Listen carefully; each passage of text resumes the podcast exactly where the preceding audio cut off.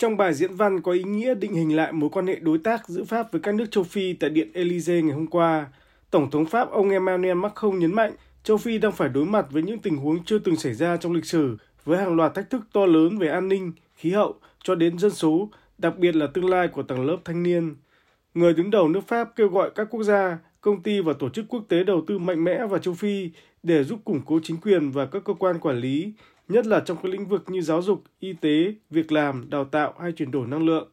Tổng thống Pháp Macron cũng cho rằng châu Phi không nên trở thành sân sau hoặc là khu vực cạnh tranh giữa các nước lớn. Pháp chủ trương xây dựng mối quan hệ cân bằng dưới hình thức đầu tư hơn là viện trợ và chuyển đổi mô hình hợp tác với các đối tác châu Phi theo xu hướng khuyến khích sự tham gia nhiều hơn của người bản địa và các thực thể của Pháp tại châu Phi.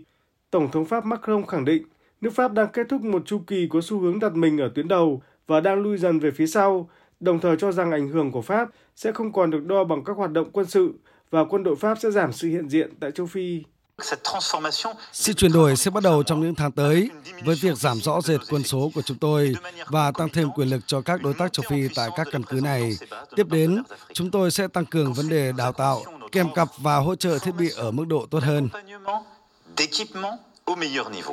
Pháp hiện vẫn duy trì khoảng 3.000 quân tại khu vực Trung Phi, giảm gần một nửa so với con số 5.500 binh sĩ trước đây. Sau khi tái cử Tổng thống Pháp tháng 4 năm ngoái, ông Emmanuel Macron đã nhiều lần kêu gọi các nước châu Âu và Mỹ tăng cường quan hệ với châu Phi sau thời gian lãng quên.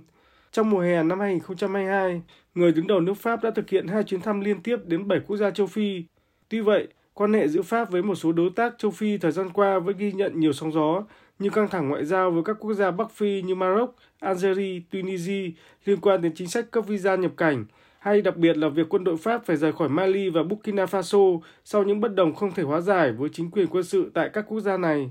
Cũng trong bài phát biểu ngày hôm qua, Tổng thống Pháp Macron cho biết chính phủ Pháp đang soạn thảo một dự luật xác định các tiêu chí cần thiết cho phép hoàn trả các hiện vật lịch sử cho các nước châu Phi.